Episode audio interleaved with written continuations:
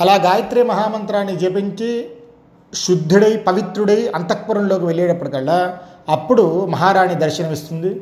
ఆవిడకి నమస్కరించి అమ్మా మీ ఇలాంటి గొప్ప గొప్ప పతివ్రతల వల్ల గల ఈ భారత ఖండమునకి మహాఖ్యాతి వచ్చినది అని చెప్పి ఆయన వచ్చిన పనిని చెప్తాడు. గురుదక్షిణగా నేను కుండలాల కోసం వచ్చానమ్మా. నువ్వు కనుక అవి ఇస్తే నేను తీసుకుని వెళ్ళి మా గురుపత్నికి ఇస్తాను. ఆమె పుణ్యక వ్రతం చేస్తుందా అని చెప్పి చెప్పేటప్పటికీ మహారాణి అంటుంది. అర్హుడైన బ్రాహ్మడు అడిగితే అవి ఖచ్చితంగా ఇచ్చి తీరాలయ్యా. ఎందుకంటే బ్రాహ్మణుడు ఏది యాచించరు. అట్లాంటిది ఈ కుండలంల కోసం నీ అంతటా నువ్వు అడిగావు కాబట్టి ఖచ్చితంగా అది నేను నీకు ఇస్తాను. కానీ ఒకటి గుర్తుపెట్టుకో ఉత్తంక ఈ కుండలాల కోసం నాగరాజు తక్షకుడు తీవ్రంగా ప్రయత్నిస్తున్నాడు. అప్రమత్తుడివై తీసుకుని వెళ్ళు అని చెప్పింది. కుండలే వముచ్యాస్మై ప్రాయచ్చదాహ తక్షకో నాగరాజ శుభృశం ప్రార్థయతి అప్రమత్తో నేతుమర్హసీతి స ఏవ ముక్తస్తాం క్షత్రియాం ప్రత్యువాచ భగవతి సునిర్వృత్త భవనవాం శక్తస్తక్షకో నాగరాజు దర్శయితుమితి అప్పుడు ఉత్తం కూడా అంటున్నాడు అమ్మా నువ్వు నిశ్చింతగా ఉండు ఈ కుండలాలని తక్షకుడు గెలవలేడు. ఇది నేను చెప్తున్నాను కదా ఈ కుండలాలని నేను ఖచ్చితంగా మా గురుపత్నికి ఇచ్చి తీరుతాను అని చెప్పి ఆ కుండలాలను తీసుకుంటాడు ఆవిడ దగ్గర నుంచి. ఆవిడకి నమస్కారం చేసుకొని పౌష్య మహారాజు దగ్గరికి తిరిగి వస్తాడు. అప్పుడు పౌష్య మహారాజు చాలా సంతోషిస్తాడు. మహారాజుతో ఉత్తంకుడు అంటాడు స్వామికి నేను బయలుదేరుతాను నాకు ఎక్కువ సమయం లేదు ఇవి తీసుకుని మా గురుపత్నికి ఇవ్వాలి అని చెప్పి అంటూ ఉండగా అప్పుడు పౌష్య మహారాజు గారు చెప్తారు చాలా సంతోషం నాయన కానీ నువ్వు చాలా చాలా కాలానికి మా యొక్క రాజ్యములకు ఒక యోగ్యుడు దొరికారు. మీరు గుణవంతులైన అతిథులు. కాబట్టి మీరు ఇక్కడ ఎట్లాగో మధ్యాహ్న సమయం అయింది. భోజనం చేసి తర్వాత కాస్త విశ్రాంతి తీసుకొని మీరు తిరిగి బయలుదేరండి అని చెప్పి మహారాజు గారు చెప్తారు. సరేనయ్యా కానీ నేను భోజనం చేస్తాను కానీ ఎక్కువ విశ్రాంతి తీసుకోకుండా తిరిగి వెళ్ళిపోతాను. మీ దగ్గర ఉన్నటువంటి పరిశుద్ధమైన అన్నాన్ని నాకు వడ్డించండి అన్నాడు. రాజు వెంటనే సిద్ధంగా ఉన్న అన్నంతోనే అతనికి భోజనం వడ్డించాడు. ఈయన అన్నం వడ్డించేటప్పటికల్లా ఈయన తినడానికి నిశ్చయించుకొని నెమ్మదిగా అవపోసన బట్టి భోజనం చేస్తూ ఉండగా దానిలో ఒక కేశం ఒక వెంట్రుక వస్తుంది. ఇది చూసి కోపంతో రగిలిపోతాడు ఉత్తంకుడు. నువ్వు నన్ను వెళ్ళిపోతున్న వాడిని పిలిచి అయ్యా భోంచేయి అని చెప్పి చెప్పావు. పోనీ ఈ భోజనం పెట్టడం అయ్యా? ఈ భోజనం పెట్టేది ఇలాగనే పెట్టేది? దీంట్లో వెంట్రుక వచ్చింది. ఇది పరిశుత అన్నం. ఇది భుజిస్తే పాపం కదా? నువ్వు ఇలా ఎలా పెట్టావు అని చెప్పి పౌష్య మహారాజుని శపిస్తాడు. నువ్వు గుడ్డివాడుగాక అంధుడుగాక అని చెప్పి శపిస్తాడు. క్షపించేప్పటికల్లా వెంటనే దానికి బదులుగా పౌష్యుడు కూడా నువ్వు శుద్ధమైనటువంటి అన్నాన్ని దూషిస్తున్నావయ్యా కాబట్టి నీకు ఇక నుంచి సంతానము కలుక్కుండా ఉండుగాక నువ్వు వివాహం చేసుకున్నా కూడా నీకు ఏ విధమైన సంతానము కలగదు అని చెప్పి ఈయన ప్రతిశాపం ఇస్తాడు రాజుగారు. అప్పుడు ఉత్తంకుడు రాజుతో మళ్ళా అంటున్నాడు. అందుకని కోపం ఎంత ప్రమాదకరమో చూడండి. ఈయన ఎప్పుడైతే ప్రతిశాపం ఇచ్చాడో వెంటనే ఉత్తంకుడు కోపం నుంచి తీరి మీరు అపవిత్రమైన అన్నాన్ని పెట్టి పైగా ప్రతిశాపం ఇవ్వటం ఉచితంగా లేదు. ఎందుకంటే ముందు మీరు అన్నాన్ని పరీక్షించండి అని పౌష్య మహారాజుకి చెప్పాడు ఉత్తంకుడు. చెప్పేటప్పటికల్లా పౌష్యుడు ఆ అన్నం చూసి దాంట్లో నిజంగానే వెంట్రుక ఉండడం చూశాడు. అది పరిశుతాన్నం అని చెప్పి తెలుసుకున్నాడు. పరిశుతాన్నం అంటే ఇట్లా వెంట్రుక కానీ గోళ్ళు కానీ లేకపోతే ఇలా చీమలు ఈగలు పట్టేసినటువంటి పదార్థం కానీ ఇలా చెద్దన్నం అంటే బాగా చల్లగా వాసన వస్తున్నటువంటి పదార్థం కానీ ఇట్లాంటివన్నీ కూడా తీసుకోకూడదు. అది ఎప్పుడో చెప్పారు మన శాస్త్రమునందు. కాబట్టి ఇక్కడ కూడా అలాంటి భోజనాన్ని వడ్డించేటప్పటికల్లా కోపం వచ్చిందగా అని చెప్పి చెప్పాడు. చెప్పేటప్పటికల్లా ఈ రాజుగారు చూస్తాడు. చూసి అపవిత్రమైందిగా తెలుసుకుంటాడు. ఇక దాని కారణాన్ని ఆరా తీస్తాడు రాజుగారు. ఆ అన్నాన్ని ఒక విరబూసుకొని స్త్రీ ఒక వంట చేస్తే దానివల్ల తయారైంది అని చెప్పి తెలుసుకుంటాడు. అప్పటికే చాలా కావడం అది కూడా ఆవిడ చేసి చాలాసేపు అవటం వల్ల ఆ అన్నం మొత్తం చల్లారిపోయింది అని చెప్పి తెలుసుకొని అది కూడా తల వెంట్రుకతో కూడి అశుచి అయిందని చెప్పి ఉత్తంక మహర్షిని ప్రార్థించాడు. పౌష్య మహారాజు మహాత్మ కేశదు ఇష్టమైన చల్లనైనటువంటి అన్నాన్ని తెలియకుండానే నీకు వడ్డించాను మీరు నన్ను క్షమించాలి. నేను గ్రుడ్డివాళ్ళని కాలేను. కాబట్టి మీరు శాపాన్ని తిరిగి వెనక్కి తీసుకోవాలి అని చెప్పి అంటారు. అనేటప్పటికల్లా ఉత్తంకుడు చెప్తున్నాడు రాజా నేను అసత్యమాడను. నీవు గుడ్డివాడి అయినా సరే అచిరకాలంలోనే నా శాపం నుంచి విముక్తుడు అవుతావు. రాజా నువ్వు కూడా నాకు ప్రతిశాపం ఇచ్చావు కదా. ఇప్పుడు ఈ శాపాన్ని నువ్వు కూడా అలాగే జరగకుండా ఉండేటట్టుగా చెయ్యి అని చెప్పి అంటాడు ఉత్తంకుడు అనేటప్పటికి ఈయనంటాడు నవనీతం హృదయం బ్రాహ్మణస్య వాచిక్షురో నిహితస్తీక్ష్ణధార తదుభయమేతద్ విపరీతం క్షత్రియస్య వాక్ నవనీతం హృదయం తీక్ష్ణధారమితి నేను శాపవాక్య అయితే విడిచిపెట్టాను కానీ దాన్ని మళ్ళా నేను ఆ శాపం మరల్చడానికి నేను అశక్తి ఉన్నయ్యా నాకు అంత శక్తి లేదు. అది కూడా కాకుండా నా కోపం ఇంకా చల్లారలేదు.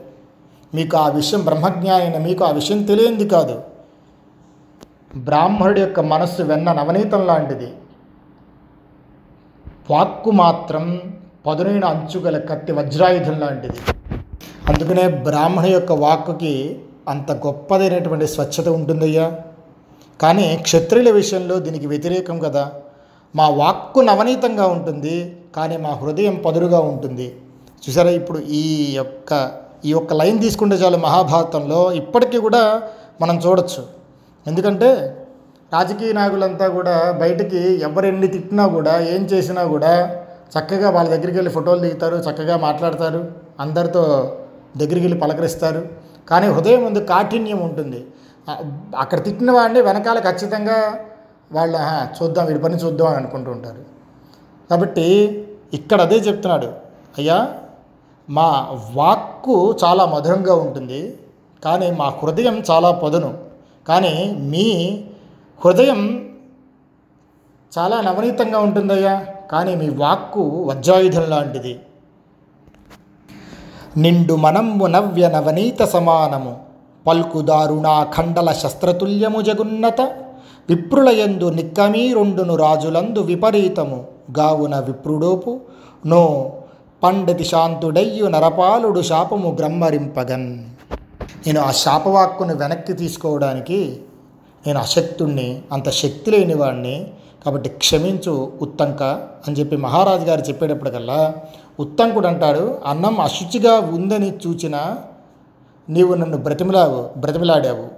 కాబట్టి దుష్టం కాని అన్నాన్ని దూషించావు కాబట్టే నువ్వు అనపత్యుడివయ్యావు అని చెప్పి అన్నం దుష్టమే కాబట్టి ఈ శాపం నాకు తగలదు అని అంటాడు ఉత్తంకుడు. ఏంటంటే అది దుష్టం కాని అన్నాన్ని నువ్వు నాకు పెట్టావు. నువ్వు నన్ను శపించావు దానికని చెప్పి. కానీ నిజంగానే నేను చెప్పినట్టుగానే అన్నం దుష్టంగా ఉంది కాబట్టి నువ్వు ఇచ్చిన శాపం నాకు తగలదయ్యా అని చెప్పి ఉత్తంకుడు చెప్తాడు. చెప్పి ఇక మేము వెళ్తున్నామని చెప్పి అక్కడి నుంచి ఆ రెండు కుండలాలని తీసుకొని బయలుదేరుతాడు ఉత్తంకుడు. తిరిగి ఆశ్రమానికి వస్తూ వస్తూ ఉంటే సాయం సంధ్యా సమయం అవుతుంది. ఆ సాయం సంధ్యా సమయ ఆ సమయం సంధ్యావనం చేసుకోవడానికి చెప్పి ఒక నది దగ్గరికి వెళ్తాడు ఉత్తంకుడు. ఈ కుండలాలని నది గట్టున దగ్గర పెట్టి ఈయన నదిలోకి దిగి సూర్యుడికి అర్ఘ్యాన్ని వదిలి గాయత్రి మంత్రం చేసుకుంటూ ఉండగా ఒక బ్రాహ్మణ రూపంలో వచ్చి ఒక వ్యక్తి వచ్చి ఈ కుండాల రెండింటిని కూడా తీసుకొని పరిగెడతాడు. వెంటనే ఉత్తంకుడు ఇదంతా చూసి మొత్తం కూడా సూర్యోపస్థానం మొత్తం అంతా చెప్పుకొని సంధ్యావందనం మొత్తం పూర్తయిన తర్వాత ఆయన అందుకోవడానికి వేగంగా పరిగెడుతూ ఉంటాడు. అత్యంత వేగంగా ఆయన్ని వెంబడిస్తూ ఉంటే తస్య తక్షకో దృఢమాసన్న సతం జగ్రాహ గృహీత మాత్ర సదద్రూపం విహాయ తక్షక స్వరూపం కృత్వ సహసా ధరాండ్యం వివృతం మహాబిలం ప్రవివేశ. ముందు విప్రరూపంలో తక్షకుడు పరిగెడుతూ ఉన్నాడు. ఆవిడ చెప్పింది కదా పౌష్య మహారాజు యొక్క భార్య వీటి కోసం తక్షకుడు ఎదురు చూస్తున్నాడయ్యా. అవకాశం దొరికితే చాలు తక్షకుడు వీడిని తీసుకెళ్ళిపోతాడు కాబట్టి నువ్వు జాగ్రత్తగా ఉండాలని చెప్పింది. ఈయన కుండలాలను పక్కన పెట్టి నదిలో దిగాడు స్నానం చేయడానికి సంధ్యావర్చుకోవడానికి ఇంతలోపు వెంటనే ఆ కుండలాలకు తీసుకునే సమయం వచ్చింది కదా అని చెప్పి ఈ తక్షకుడు పరిగెత్తుకుంటూ వచ్చి ఆ కుండలాలను తీసుకొని పరిగెత్తాడు. ముందు తక్షకుడు పరిగెత్తుంటే వెనకాల అతి భయంకరంగా అతనికంటే అతన్ని అందుకోవడానికి ఈ ఉత్తంకుడు పరిగెడుతూ ఉన్నాడు.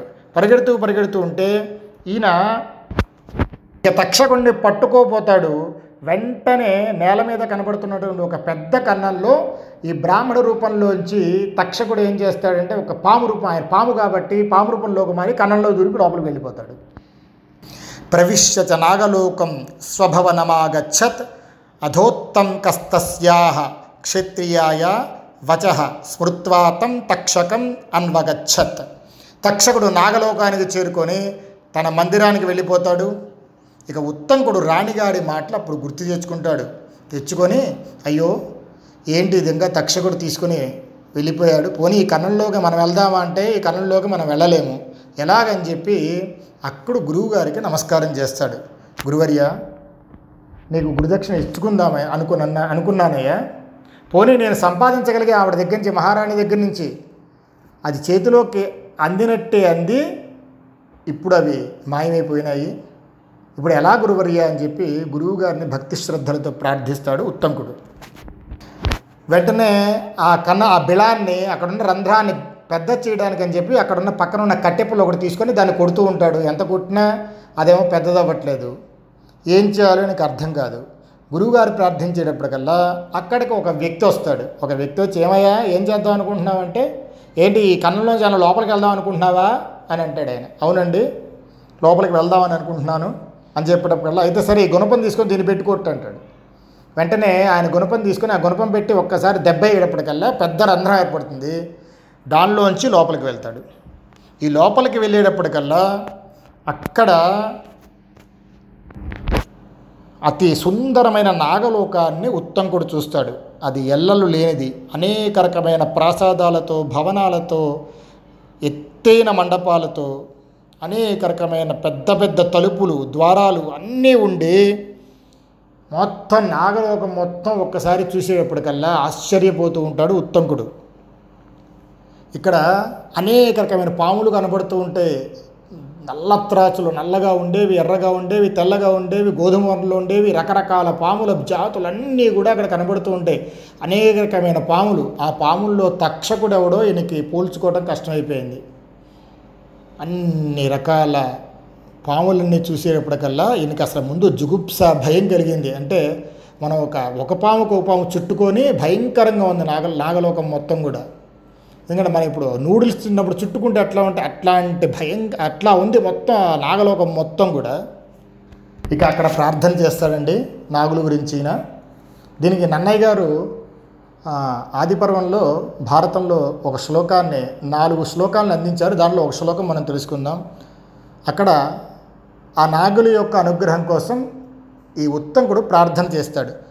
బహువన పాదపాబ్ది కులపర్వత పూర్ణ సరస్ సరస్వతి సహిత మహీమహీభర మజస్ర సహస్ర ఫణాలి దాల్చి దుస్సహరత. మూర్తికిన్ జలధిశాయికి బాయక శయ్యయైన యయ్యైపతి దుష్కృతాంతకుడనంతుడు మాకు ప్రసన్నుడయ్యడున్ అని చెప్పి కీర్తించాడు.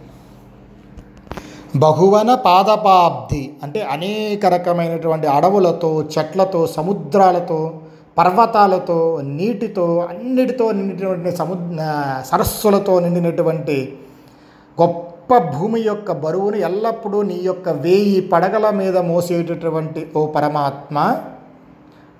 నారాయణుడికి మొత్తం విశ్వం మొత్తం వ్యాపించి ఉన్న నారాయణుని నువ్వు మోస్తూ ఆయనకి ఆనందం కలిగించేటటువంటి ఓ పరమాత్మ అయిన ఆదిశేష నీకు నమస్కారం అని చెప్పి ఇలా ఆదిశేషుణ్ణి ఆ వాసుకిని తక్షకుణ్ణి అనేక రకాలుగా కీర్తనలతో ప్రార్థిస్తాడు మన ఉత్తంకుడు. మీరు ఆ రచనా వైభవాన్ని చూస్తే మనకు అర్థమవుతుంది అక్కడ కేవలం అర్థం ఒకటే కాదు దాన్ని శబ్దాలంకారం శబ్దంలో కూడా ఎంత గొప్పగా మన మా- మన యొక్క నన్నయ్య గారు మనకి అందించారు చూడండి. అందుకనే కవులు అంటే గొప్ప గొప్ప వాళ్ళు మన భారతదేశం భారతదేశంలో పుట్టడమే మన అదృష్టం. అంత గొప్పదైన సంపద మనకి ఇచ్చెళ్ళారు వాళ్ళు. వాళ్ళ గురించి తలుచుకోకపోతే కనీసం మనం భారతదేశంలో పుట్టి కూడా వాళ్ళని తలుచుకోకపోతే ఇక్కడ పుట్టి కూడా అనవసరం నిజం చెప్పాలండి. ఎందుకంటే ఒకసారి ఆ కవితా రచనని మనం చూస్తే కనుక ఒకసారి చూడండి. దాంట్లో శబ్దం ఒక పాములు బుసలు బుసలు కొడుతున్నప్పుడు ఎట్లా ఉంటుందో ఆ ప్రార్థనా శ్లోకంలో ఎలా రచించారో చూడండి. ఇందాకే అదే ఆ శ్లోకం చదివే కదా? అదే శ్లోకాన్ని ఇప్పుడు చదువుతున్నప్పుడు ఒక ఒక పాముకి ఒక ఆది శిశువు బుస కొడితే ఎట్లా ఉంటుందో అట్లా ఉంటుంది ఇప్పుడు ఇది.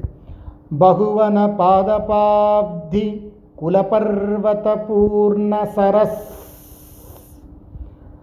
సరస్వతీ సహిత మహీ మహీభర వజస్ర సహస్ర ఫణాలి దాల్చి దుస్సహతర మూర్తికిని జలాధిశాయికి బాయక శయ్యయైన ఎయ్యైపతి దుష్కృతాంతకుడనంతుడు మాకు ప్రసన్నుడయ్యడున్.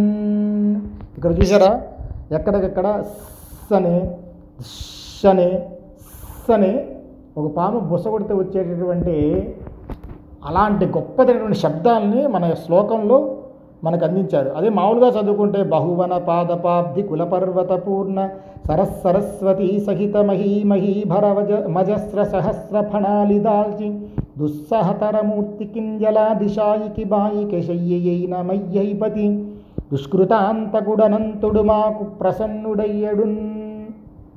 దాంట్లోనే లోపల శబ్దాలంకారాలు ఎంత గొప్పగా అందించారు మనకి. అలాంటి గొప్పగా స్తోత్రం చేస్తాడు అక్కడ నాగలోకంలో ఉత్తముడు.